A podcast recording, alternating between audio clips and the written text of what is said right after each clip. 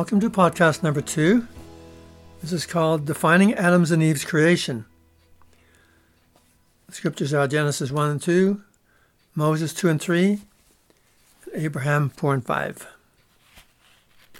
As God is the same yesterday, today, and forever, and He's no respecter of persons, He will do for all what He does for one, provided they meet the conditions He stipulates. That includes His creating Adam and Eve. We can say with certainty, for example, that Adam and Eve could not have inherited paradise without their own prior ascent to a high spiritual level. Otherwise, God would not be one, the same to each of his children, but instead be a changeable and variable God. Rather than isolate God's creation of Adam and Eve as something unique or outside the realm of possibility for the rest of humanity, let us scrutinize its salient points and determine whether it follows a scriptural pattern. The Genesis account states that God formed the man from the dust and breathed into his nostrils the breath of life, so that the man became a living soul. Still, God didn't create the man in the Garden of Eden, but placed him there afterwards. Quote, and the Lord God planted a garden eastward in Eden, and there he put the man whom he had formed. Moreover, God caused a deep sleep to come upon Adam, after which he brought him his wife Eve. Putting such scriptural data together, therefore, we must conclude that the story of Adam and Eve's creation, quote, from the dust, isn't something entirely unfamiliar. In the resurrection from the dead, are people also not recreated from the dust when their bodies arise? Aren't the dead whose spirits have left this world depicted as, quote, sleeping in the dust? Ezekiel portrays the resurrection from the dead as God's causing, quote, breaths to enter into the dry bones of those who had passed away. Isaiah describes comparable phenomena when he predicts that the bodies of God's people will awake and arise from the dust at the end of the world, and that Zion, or Jerusalem, will awake and arise from the dust to divine empowerment. Isaiah's pattern of the physical rebirth of, and recreation of God's people from the dust at their resurrection thus typifies their spiritual rebirth and recreation as they learn to observe God's law and word. Like those who become God's elect sons and daughters and inherit paradise in the earth's millennial age, Adam and Eve must have had prior life experience and similarly ascended to the spiritual level of God's elect.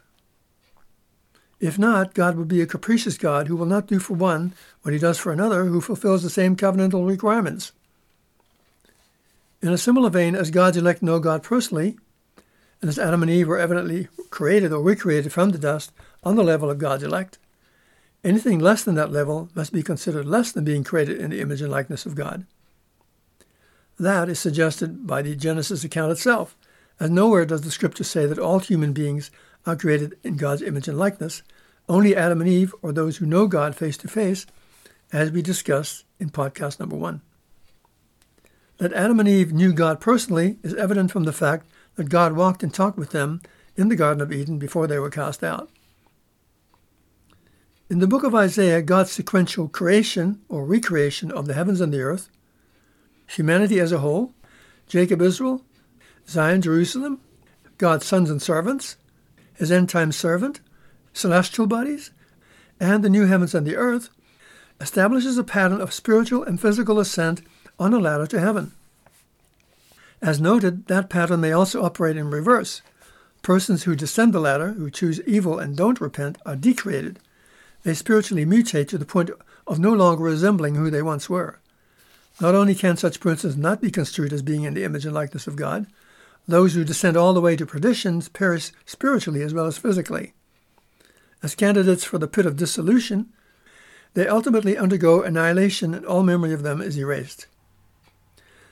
As all blessings that come from God are covenant blessings, ones that pertain to a covenant he made somewhere with someone, God's blessing of Adam and Eve with dominion over the earth tells us that he had made a prior covenant or covenants with them, and they with him, or such blessings could not occur. Additionally, as the promised land is an essential ingredient of God's covenants, in the case of Adam and Eve, that promised land was the earth itself. Lastly, as with Abraham, Isaac, and Jacob, God's promise of an endless posterity, an ingredient of God's highest covenants, similarly pertains to God's covenant with Adam and Eve, as they would now become the parents of this earth's inhabitants. Ascent on a ladder to heaven thus nuances the story of Adam and Eve's creation as a recreation, not a spontaneous materialization ex nihilo, or out of nothing.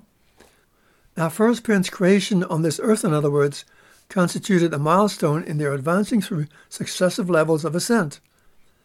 That process began long before their appearance in this world and will continue long after many of their children have themselves inherited paradise, by such means qualifying as new Adams and Eves.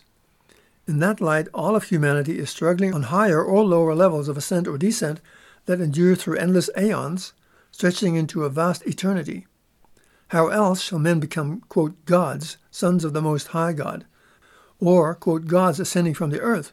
Didn't Jesus assert that he, quote, had ascended up to heaven before he, quote, came down from heaven to accomplish his divine commission on the earth? Much of this material is taken from my book, End Time Prophecy, a Judeo Mormon Analysis, pages 19 through 21 and 78. Thank you for listening.